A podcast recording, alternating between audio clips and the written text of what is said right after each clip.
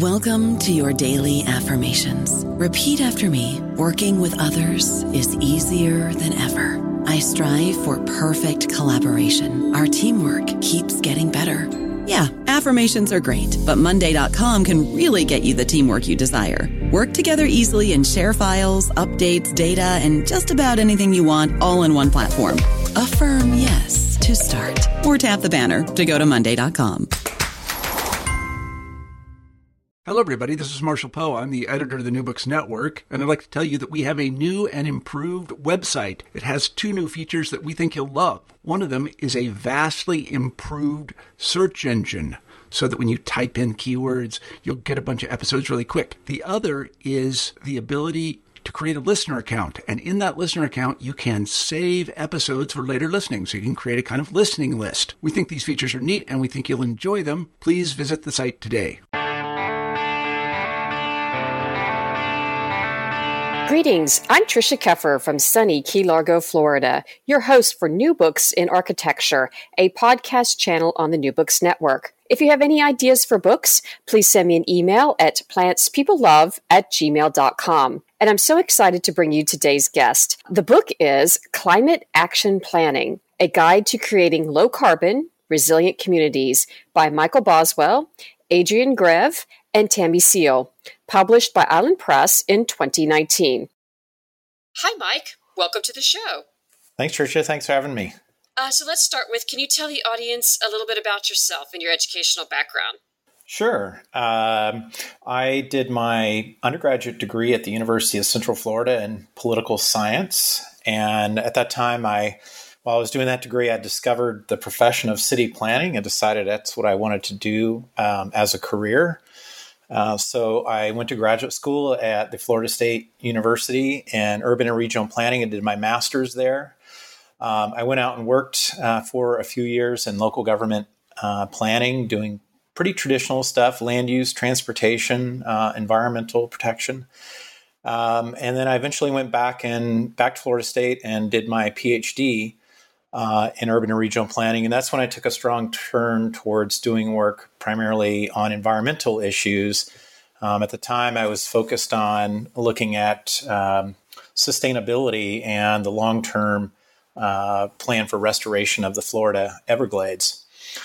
And uh, after I finished my PhD, I uh, took a position as a, an assistant professor in city and regional planning at California Polytechnic State University um, in San Luis Obispo. And that's where I am today. Um, I'm a, a, professor there, and I'm also currently the department head. Um, and for about the last, uh, I'd say, decade or so, uh, my uh, interest in sustainability focused uh, more narrowly onto climate change and what we can do from the perspective of the field of city and regional planning to address the issues of climate change. Oh, okay. So you're, uh, I'm in Key Largo right now, so you're a, a, Florida native then? I am, yes. I was uh, born and raised in, in Florida, and now I live in California. So I've, I've done uh, two of our big coastal states. East Coast, West Coast. Um, so, uh, in your book, what was your motivation for writing this book? Uh, it was sort of twofold. Um, one was that um, I, you know I have two co-authors on the uh, the book. One is uh, Dr. Adrienne Greve. She's also a faculty member um, in my department, and the other is Tammy Seale, who's a uh, practitioner in the field doing sustainability and climate work, and works for a consulting firm that primarily consults for uh, local governments. And um, uh, Dr. Greve and I, a number of years ago, uh, sensing that climate change was becoming a more and more important issue, and uh, obviously recognizing that our, our students, our young folks, were particularly interested in this issue, we decided we wanted to teach a class um, in climate action planning, which we've now been doing, I think, for almost a decade now in our department. Um, and of course, whenever you're a professor and want to teach a class, the first thing you do is you go try to find a book uh, for your class. And we couldn't find one, or at least we couldn't find one that we thought did everything that we wanted it to do. And after you know some consternation over that, we kind of, I think, jokingly at first said, "Well, we should just write our own book." Uh, but uh, that obviously stopped being a joke, and we actually wrote the book. So our, our kind of initial motivation was uh, to, to, write ourselves a textbook for our class. Um, but as we worked through and began developing the idea, we realized that you know were, we were just seeing this uh, incredible increase in the number of communities that were starting to do climate action plans, and just not a lot of guidance out there. Um, ICLEI, Local Governments for Sustainability, had put out some guidance, and there are a few other things around, but nothing we thought was sort of fully comprehensive. And so we recognized that professional uh, professionals out there in the field of sustainability and climate action were looking for um, a resource that kind of brought everything that we knew about this at the time very emergent field into one place. So that was our second motivation for the book. So uh, let's start with what is a framework for community action? Um, in, in, your okay, let's just say like you're, you're teaching us a class here. Um, wh- what can communities do? What what can this book do for, say, the Everglades, or Florida Keys, uh, or California?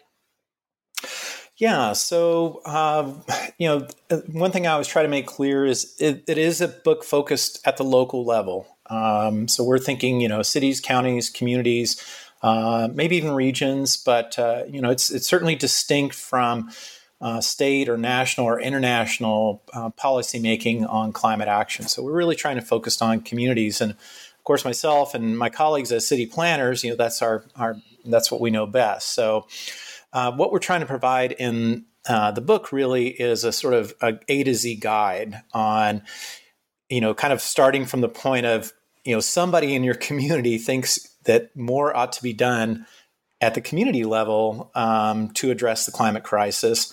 Uh, so, what do you do? Where do you even start with this uh, with this process? And so, we kind of we start there and, and then we describe uh, we call it a guide the book um, but we describe a process that your community can go through to evaluate um, your greenhouse gas emissions to evaluate your um, exposure your risk to climate change and then how you would begin to develop solutions and ultimately implement um, those solutions um, and for many communities, this uh, you know this they go through this process and they develop something called a climate action plan, or um, sometimes they're called like a greenhouse gas reduction plan or an adaptation plan. But um, but other communities are simply trying to develop a strategic policy or programs uh, that would inform you know whatever part of their uh, community that they're they're particularly aiming at. So um, at the you know the if you were to sort of go through our book and follow the process that we've outlined, at the end of it, you would have developed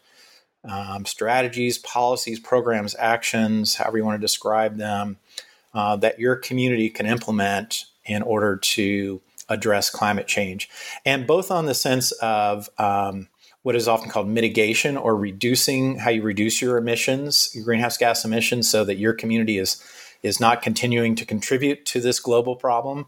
Um, but also the other side, we call the adaptation side, which is recognizing that uh, climate change is going to impact, is already impacting our local communities, and how you can uh, prepare and adapt um, to those changes. So, how do we do it? Let's say um, I'm in a community just because I'm in Miami. How does a citizen uh, get started?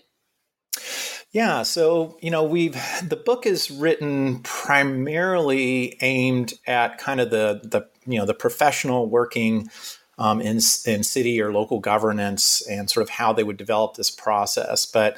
Um, but we've tried to also make it uh, a book that is written in a in a language that would be understandable to members of the general public or to elected officials, um, and so it sort of depends on you know who's reading it as to how you get started. And we talk in the book about this notion of there being a climate champion. You know, in some communities, we saw that they engaged in climate action planning because the mayor got inspired around this issue um, and came back to their community and said, "Hey, we're going to, you know, we're going to address climate change." And in um, other communities, we saw that um, you know citizens or community advocacy uh, groups or community-based organizations uh, came together um, concerned about this issue and kind of from a grassroots perspective began to develop and implement different kinds of um, um, strategies. So, you know, it sort of depends on who the reader is as to where you start. I mean, obviously, if you're, you know, if you're an elected official, you're going to use your, you know, your, your, your kind of bully pulpit or your, you know, your profile as an elected official to move your community in that way. Um, if you're a member, if you're, you know, somebody who works in local government, you're the city planner or the public works director. Uh, then, you know, working through your internal bureaucracy to, to move forward on something like this and if you're, uh, you know, a member that just a member of the public who cares about this in your community, you know, figuring out how to uh, partner with uh, other organizations or like-minded individuals to, you know, raise awareness in the community and, and hopefully use that to, you know, trigger, uh, you know, substantive action towards uh, the problem. Um, well, for our audience, I know that a lot of us have heard about uh, climate change and science and news, but can you give us just a little background on, what are we really looking at? You know, um, uh, what's the science telling us? Is it speeding up, slowing down? Is this going to be an exponential curve on uh, greenhouse gas emissions? Where is it coming from, et cetera? Can you give us a little background? Sure. Well, you know, uh, globally, uh, emissions um, continue to rise. Um, and certainly, when we look at a number of the impacts of, of climate change, uh, things like sea level rise, um, extreme weather events, extreme heat events, ocean acidification, um, you know, if uh, back in my home state of Florida, we're obviously concerned about hurricanes. Um, as we look at the nature of these hazards and the uh, they call the climate signal within these hazards, um, we do see and are expecting to see um, you know an, an, exponential increase in many of these. Um, so uh, the problem, the impacts of climate change are here already, um, and we're starting to experience um, some of them, and we can expect this to get uh, worse rather quickly. Uh, you may recall that um, about a year ago, the uh, Intergovernmental Panel on Climate Change released their report, um, their one and a half degree uh, C report, um, and basically said, uh, you know, we've got we've got ten years to really turn things around in terms of reducing our um, greenhouse gas emissions if we want to avoid, you know, the worst effects of, of climate change. So uh, it really is. Uh, you we really are already sort of behind in terms of what we need to do, and the evidence um, is telling us that. And the evidence is also telling us that we have to move um, uh, very fast and we have to make big changes. Um, well, you know, today in the news they're talking about how we're getting ready to have an Arctic cold blast, and know, correct me if I'm wrong. You know, it's been my understanding that you know some people have said that well, it's cold, that means we don't have climate change. But it's my understanding that even cold is another extreme example of climate change. What do you t- what can you talk to us about that? Well, I always caution that I'm not a climatologist. I'm a city planner. Um, okay. But yes, one of the one of the expectations that we have is that we will see more extreme weather events, uh, both um, you know heat events and, and cold events. Uh, weather is not climate. It's you know it's always going to be cold in the winter. um, that's a normal expectation. But what when we talk about climate change, we're looking at long term trends. You know, are we seeing increasing numbers of heat waves beyond the historic norm, and and and also, also are we seeing um, more extreme weather events, whether they be uh, rain events or cold air events? Um, again, over the long term uh, that can be associated with uh, things that we know are being affected by climate change. So, you know, the uh, not to get too technical. Again, I'm not a climatologist, but you know, we we know that uh, uh, as we heat the globe, it is going to affect the way the atmosphere moves and the way the oceans move, and we expect these to result in these sort of wilder weather patterns that in many places we're already experiencing. Well, that's true. That's what they were talking about is uh, weather isn't climate. So, right. You're not going to have. You're still going to have snowstorms. right. Right. Um, you know, in our communities, what is the biggest greenhouse gas emitter in um, our local communities? Well, it, it can vary tremendously. Um, uh, back on the East Coast, if your electricity is being um, generated by burning of coal, then probably for your community, your biggest uh, greenhouse gas generator is going to be the the use and uh, or the consumption of electricity. Um, if you are on relatively clean energy, such as we are here um, in California, for example, then for most California communities, our biggest uh, emission sector is going to be transportation, uh, basically burning you know gasoline and an internal combustion engine.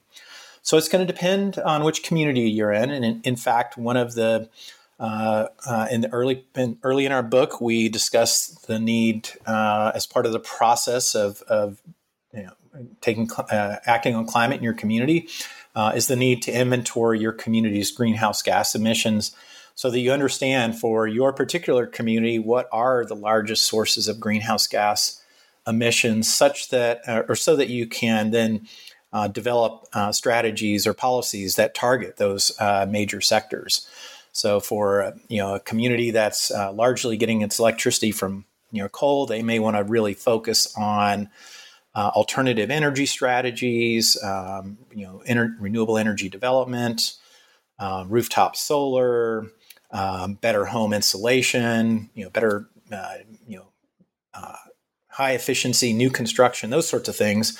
Whereas, um, you know, community where you're seeing uh, the majority of your emissions come from transportation, then it might be, you know, focusing on you know improving biking and walking and transit options in your community uh, facilitating the transition to electric vehicles by you know putting in ev charging stations those kinds of things to really um, uh, get at uh, you know get at that in, internal combustion engine challenge well it was interesting yeah one of uh, the professors at uh, i went i did finish my landscape architecture degree at fiu in miami and uh, one of the professors he did like a carbon neutral house, uh, David Rifkind, and he did a solar rooftop and even a gray water strategy in his house uh, as an example of what can be done. But you know, a lot of these technologies are really nothing new. This is this is kind of old stuff.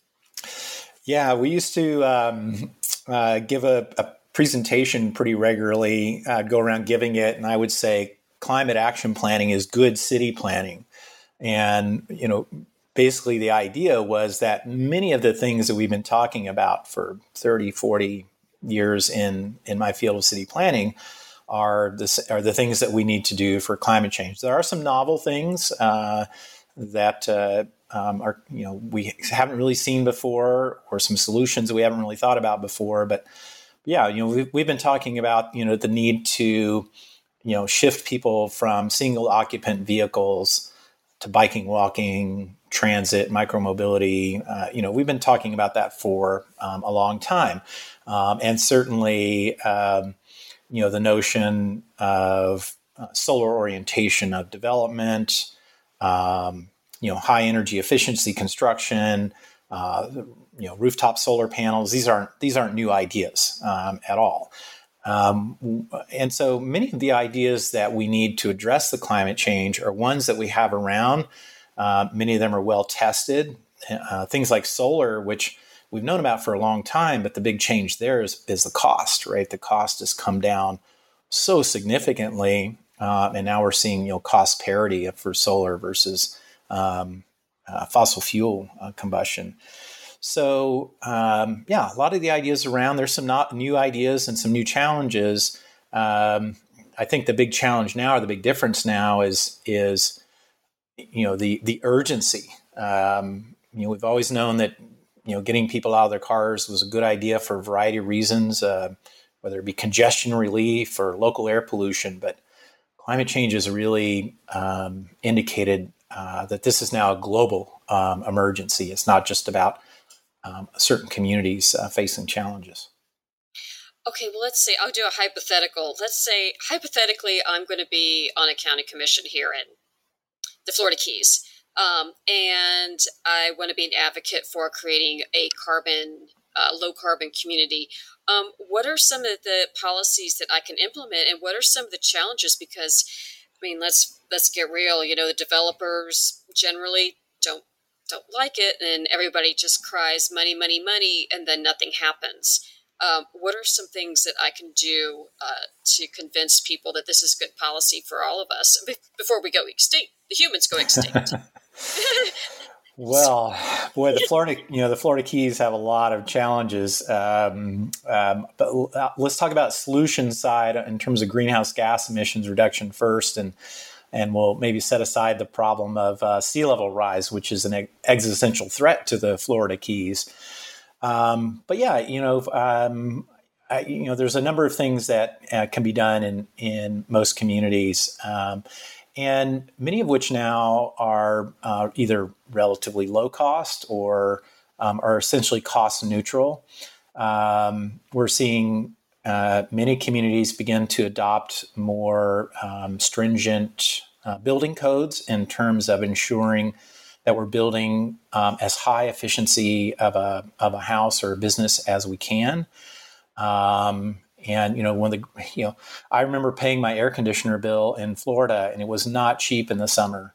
And you know, if we can build a really high efficiency house um, and put in it, you know, the latest technology in terms of high high efficiency cooling, or even you know, there there have been some very um, successful experiments in Florida at building housing that doesn't even need air conditioning, although that's a real challenge, but it can potentially be done. But you know these things obviously can lower people's uh, costs. So even if it does um, create a small cost premium up front, the long-term cost of owning a house um, could go down. And there's a lot of good. Um, again, I'm not an expert at ha- housing construction, but there's a lot of good studies out there now showing that most of these sort of green strategies around building construction um, um, have relatively short uh, payback uh, periods um, encouraging, or we're now beginning to see cities even mandate uh, rooftop solar. Um, starting next year in California, all new uh, residential construction will be required to have rooftop solar. So that was done at a, at a state level rather than just a local level. Uh, so those are some of the energy things, uh, probably two of the bigger ones. Um, and then over on the transportation side, um, you know, it's really about providing people uh, safe and effective uh, or efficient uh, options outside of simply driving um, their vehicle. And I think there's sort of two angles to work here. One obviously is is to provide alternatives to this to the to the car, right? So um, increasing the walkability and bikeability of our communities uh, through investments in um, infrastructure. Um, and also in communities that are large enough to support transit systems to you know do everything we can to make sure those transit systems work for people and that that's a viable option for them. And then um, you know but even even imagining that you know in some communities uh, car might continue to be uh, you know necessary um, at times then um, you know we need to accelerate the switch to electric vehicles uh, I think we're about to see from the major automakers in in the world. We're about to see a, an explosion of offerings of electric vehicles. I think we're going to see EV cost coming down uh, here over the next uh, five years. Um, but uh, you know, one thing that can be done at the community level is to uh, start to provide uh, additional opportunities for EV charging. So. Um, uh, workplace or shopping destination uh, electric vehicle charging. And again, that can be done through by local government through incentives or potentially through uh, mandates. Although a lot of employers are beginning to see now the benefits providing EV charging uh, for their uh, for their employees who are increasingly buying electric vehicles. So, I, uh, a lot of a lot of states now have. strategic programs to spur investment in electric vehicle charging, and so uh, that's one way to go. That uh, in terms of local government being able to help um, increase the uh, ease for which people can make a choice to buy an electric vehicle. Uh, you know, you can charge at home. You know, you can do that, and if you know you can charge at the workplace or at your destination, then you're going to be much more likely to purchase an electric vehicle. I don't know about you, but I'm very busy and I don't have a lot of time to cook. That's why I subscribe to Factor. Eating better is easy with Factor's delicious, ready to eat meals. Every fresh, never frozen meal is chef crafted, dietitian approved, and ready to go in just two minutes. You'll have over 35 different options to choose from every week, including Calorie Smart, Protein Plus, and Keto. These are two minute meals. Factor meals are ready to eat and heat, so there's no prepping, cooking, or cleanup needed.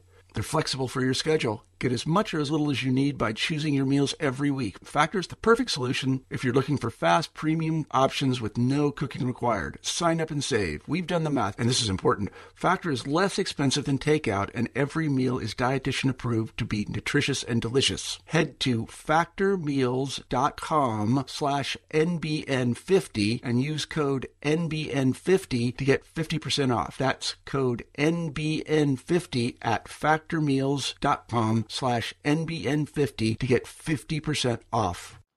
So, how am I going to talk um, people into spending the money, or do you, are communities going to have to raise taxes to do these kind of uh, infrastructure uh, projects? Uh, getting down to the nitty gritty, you know, how much is this going to cost? Unfortunately. Yeah.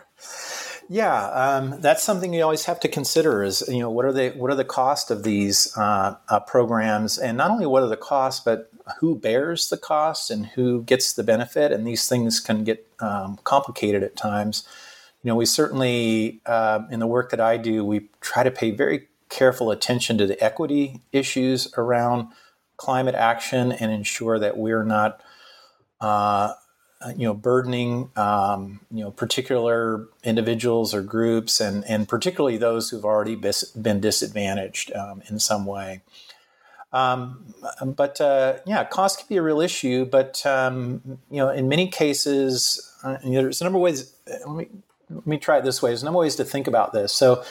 Um, in some cases, uh, investments in something like energy efficiency um, have very short payback. So, you may have noticed that almost every community these days is switching to LED lighting. Um, and why are they doing that? Well, some are doing that because they know it's good for the environment, and that's their motivation. Um, but many are doing it because uh, you know the payback periods are two or three years, and then you're saving money. So this is not you know LED lighting doesn't it might cost you a little more up front, but very quickly you're going to be saving money, and then you're saving money for the long term. So um, you know that's an example of something that uh, is going to save you money in the long term.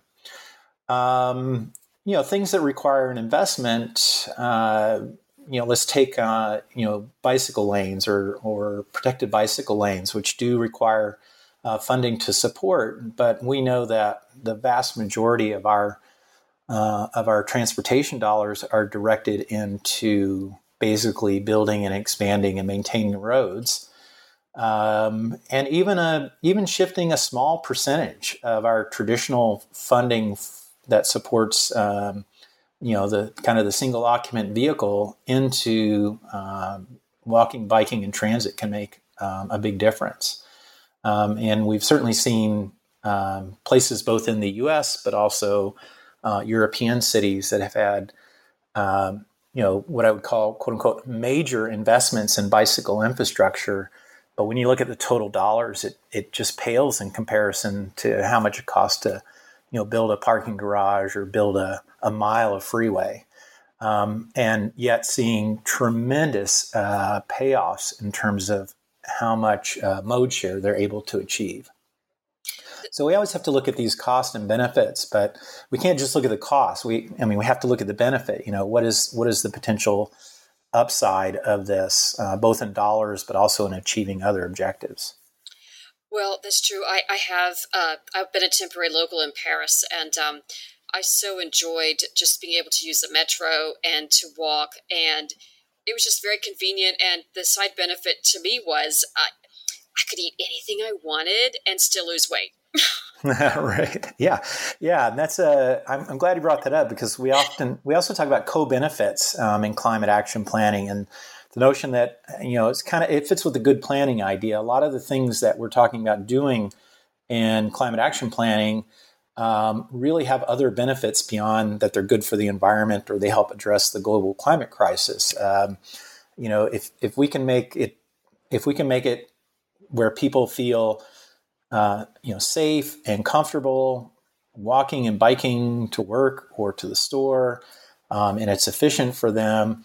Uh, not only is that great for the environment, but it's also good for tra- traffic congestion in the community. But it's also good for us. It's good for our, our public health, right? You can uh, uh, maybe drop your you know fifty dollar a month gym membership now and uh, and save a little money that way because you're getting your exercise, um, you know, biking and walking to the places you want to go.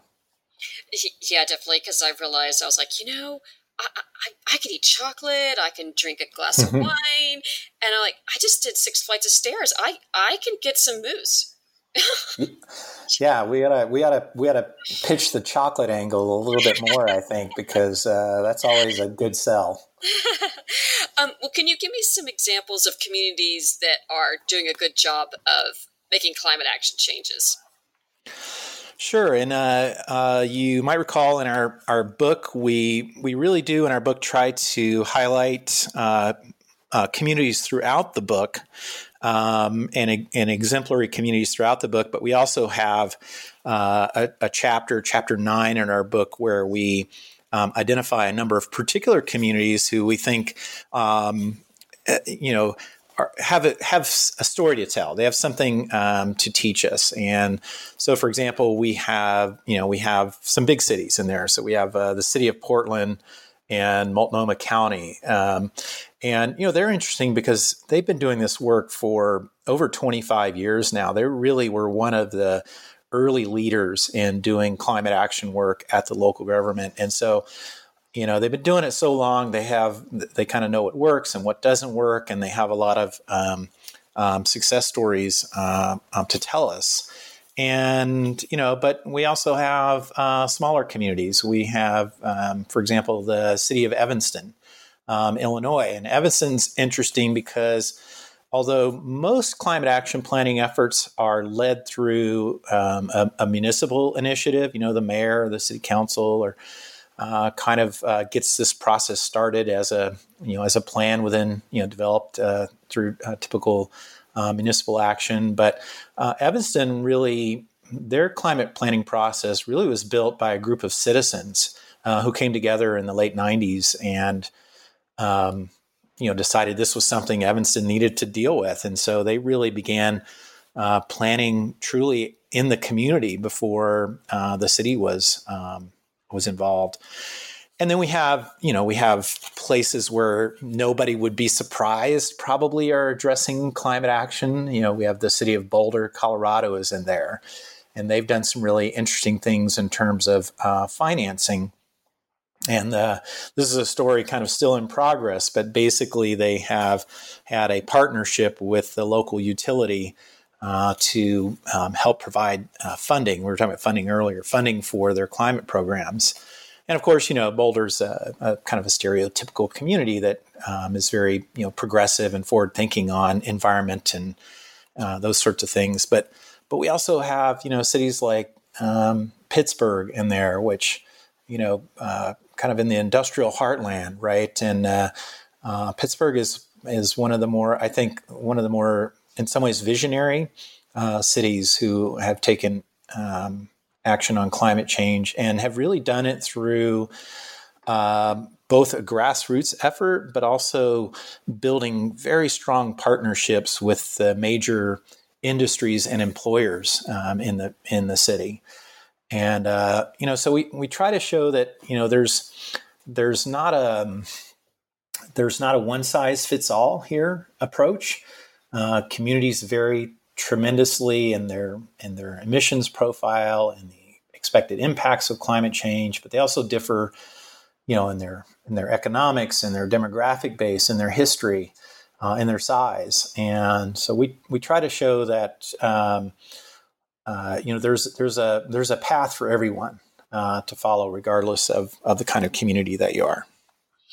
Um, so, can you give us some other examples of uh, communities that have been successful um, at doing this, and and how, how much have they actually, when they've implemented these strategies, do you have any um, data on how much they've been able to lower their greenhouse emissions? And uh, I don't know, is there any kind of like climate metric that a community could say this is where we started and this is where we're at right now and this is where we want to go yeah for for greenhouse gas emissions um, uh, you know for for reducing our emissions we you know we describe in the book a process for measuring and tracking those emissions um, over time and so there is uh, there's increasingly data out there Um, we don't do a lot of the kind of data tracking in our book, but we do.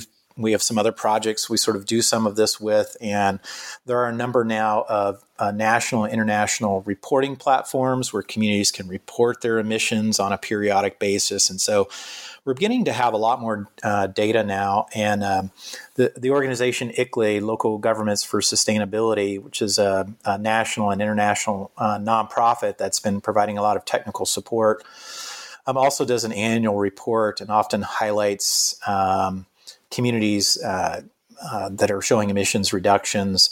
Uh, but just for example, um, I mentioned Portland earlier.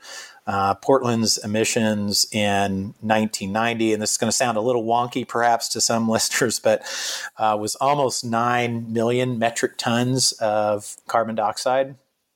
And uh, in 2013, they were down to about 7.7. So they have, uh, despite a city that is growing in population and a city that is growing economically, they have been able to reduce emissions. And um, just as kind of an aside, that's a it's it's a good to point out too that we have increasingly seen this what we call decoupling, where we are seeing that you know in the past population growth and economic growth was always highly correlated with an increase in emissions. You know, you you had more people, they were driving more, you had more industry, they were producing more stuff, all good, all good for the economy. Um, but that meant rising emissions. And we, we've now begun to see decoupling, where we see communities uh, that are continuing to experience um, good economic growth and development, the kind, of course, that everybody wants for jobs and, and economic security, um, but with emissions reductions. In fact, California as a, as a state, um, as a whole state, has managed to do this. We have been reducing our emissions over the past decade, and economic development in California and uh, our sort of gross uh, state product has been uh, been increasing. Um, so yeah, we've got some a few stats like that uh, in our book. Evanston has seen an emission, a significant emissions reduction, almost twenty percent over twelve years, um, and so we do see that communities are are show, are demonstrating success. Um, they're able to measure and report that success, and they're able to do so while maintaining um, a good economy and, and arguably uh, improving the quality of life um, in their community. So it really can be win win um, if you develop the right mix of strategies um, uh, to implement in your community. Well, I like this. You've got a few, um, let's see, this is on page 303 10 things you can do right now. I love number 10, of course, because I just did landscape architecture. Just plant trees yeah, just plant trees. I mean, it. Um, you know, I call this an all hands on deck problem. Um, you know, we we need we need we need individuals taking action. We need cities taking action. We need states. We need our national government, and we need our international institutions, primarily the UN, um, also leading on. Like you know, it's not one person or one country or a uh, problem to solve. It's it's everyone's, and so um, and there's no silver bullet really either. That's the other thing is you know there's uh, there's not just one thing we can do. And sometimes I'll hear sometimes I'll hear criticisms and people say, well, you know, why do you why should this community do that or why should I do this or why should we do this thing? You know, it, it you know it's only a small percentage of emissions, and it's sort of like, well, yeah, but that's sort of everything is that way. So you know, we're going to have to do a million small things um, in order to solve this uh, problem. But but most of these are things we know how to do, and most of these things are are good things to do regardless of climate change. So I'm I'm glad you pointed out plant trees because you know is, is if we only plant trees are we going to solve the problem? No. But do planting trees help? Yes. And you know who doesn't like to plant a tree or have a tree in their community? You know people love trees. So you know, if in your city you planted 10,000 more trees over the next few years, you would be helping address climate change. You would probably also be improving your community in general for everyone. Well, you know, just kind of a side note, I think it's kind of funny. You know, in Florida, the most uh, valuable parking space anywhere is one with shade under a tree. Absolutely. Yes. It, it's just as long as they're a native tree. no, uh, no, uh, no foreign trees. We've got enough of those in South Florida as it is. That's true. It's not the closest parking space; it's the one with shade. right. Absolutely. Yes. And I was thinking about that. I thought, you know, I'm going to talk to these architects because I get a little sidetracked here, but you know, I've always heard this argument. It always aggravates me a little bit because, like, uh, you know, insurance companies are so against, and people are so against having trees around your house because, well, a storm could bring the tree down. I'm like, you know, these architects are going to start building some better buildings because I want to plant some trees. Um, and uh, I've, I've always heard that, but my parents, they have tons of trees around their house, and I'll tell you, it. Um, most people who go there, like, wow, this is so nice. It, it really it increases your property value. Yeah, yeah. I have um, um, friends and family uh, still in Florida, and you know, some of them live in these kind of beautiful hammocked areas where, um, yeah, the trees do potentially present a risk in um, in a hurricane. But uh, you know, I mean, you can't you can't certainly can't do things in isolation. You always have to consider uh, the implications, and you know, it's also the case that every solution is not for everybody right? So, um, you know, if you look at things individuals can do, for example, you know, some things might be harder to do than others. If you live in a suburban environment with no trans- transit and a, a lot of high speed roads, you know, it's it's certainly difficult for you as an individual to make a decision to say walk or bike more. You're you're just not in an area that's that's easy to do. So, you know, maybe that doesn't make as much sense for you, but you know, one thing that's been very popular is like you know, eating less meat. So there's meatless Mondays. Well, everybody can do that. You know, everybody could, you know, cut their meat consumption a little bit and um, ideally cut it a lot, but at least a little um, is something, you know, everybody could do without really much of a noticeable change in their, in their lifestyle. So I think, you know, um, whether it's you as an individual or whether it's your community, you do have to look at what works for you and what works for your community. And that might be different from what works from the next community. And again, we've seen that in our case studies. We've seen some communities, you know, really focus on pursuing, you know, a certain set of um, uh, strategies that are that look different from the, you know, even a community maybe uh, kind of next door to them. Uh, it's based on, you know, their their own local uh, characteristics. So that's that's part of what this process is designed to do is is to um, you know walk everybody who's involved in the process the decision makers and the public you know through a way of thinking about this problem and developing solutions that make sense for you as opposed to just saying well everybody should do this you know? Um, yeah we do kind of put the you know at the end here's 10 things everybody should do and you know it's generally a good list but we we stuck it at the end and um, uh, you know, for a reason, right? We, we, we sort of put it there as, you know, hey, at least, you know, begin to think about doing these ideas, but, um, but really you've got to figure out what works in your community. Um, we mentioned that this is really a, a, textbook that you wrote for your class. How can um, educators in even high school or colleges use your book um, in their classrooms?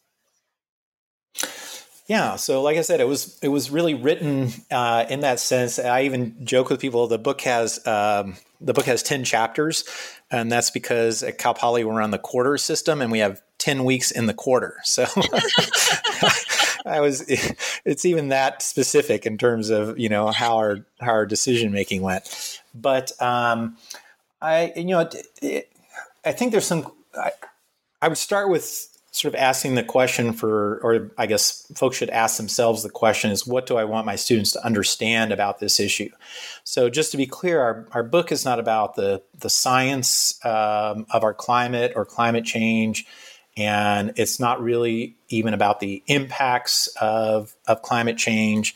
Um, it's really how, at a local level, to go about solving the problem. So, first, you have to kind of understand what you want to teach. So, for example, if what you want your students to do is to really understand, you know, why climate change is a problem, how it works, that sort of thing, then I would say, you know, well, I would point you to, and we have this in our book, I would point people to uh, Robert Henson's book called The Thinking Person's Guide to Climate Change and it's really an introduction to the science of climate change and some and and generally how it'll affect um, our planet and generally what we can do about it. So, um, if that's your purpose, maybe you know that's kind of the thing to read. But if what you want to do is talk to your students about how um, their community and how they can be involved in their community to at the kind of uh, community scale and through leveraging community resources, your community could become uh, could both reduce its greenhouse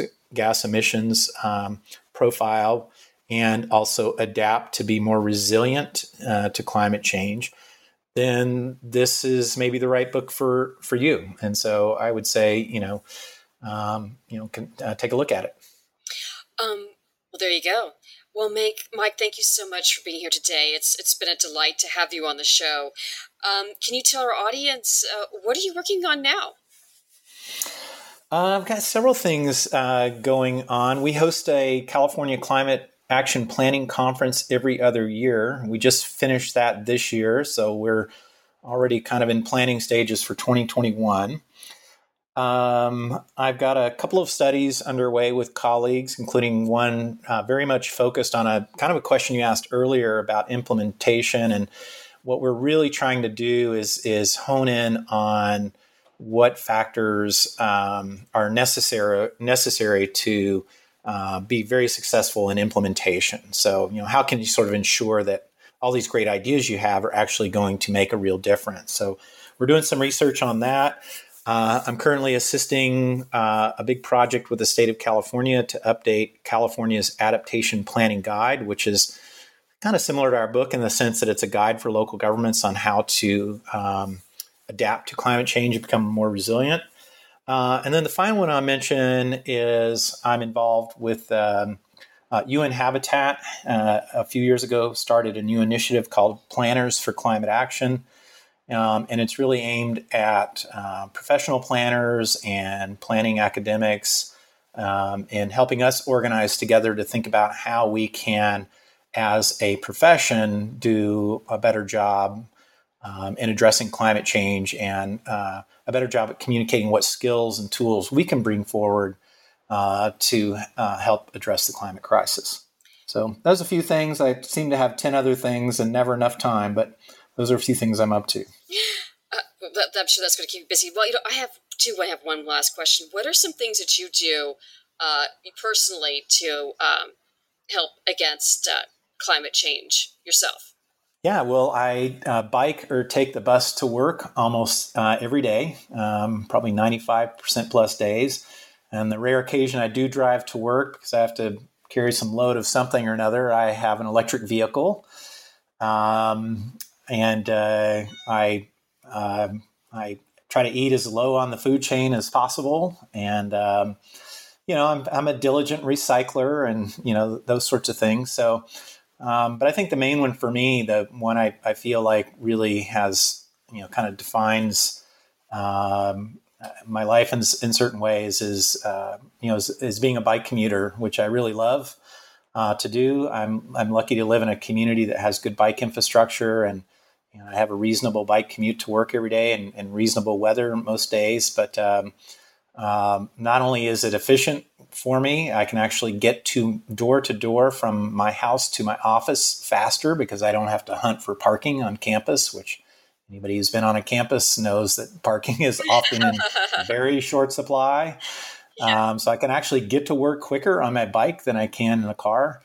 Um, and I get there and I'm I feel good. I feel invigorated. I think it improves my productivity and and uh, lets me eat more chocolate. well, on that note, thank you, Mike, for being here and uh, for your time this evening. And I hope we uh, hear more from you. Let me know about your next book. All right, sure thing. Great. Thanks for having me on. Again, thank you so much for listening today. Your book has been Climate Action Planning, a guide to creating low carbon, resilient communities by Michael Boswell, Adrienne Greve, and Tammy Seale, published by Island Press in 2019. And again, I'm Trisha Keffer from sunny Key Largo, Florida, your host for New Books in Architecture, a podcast channel on the New Books Network. If you have any ideas for books, please send me an email at plantspeoplelove at gmail.com. Thank you for listening.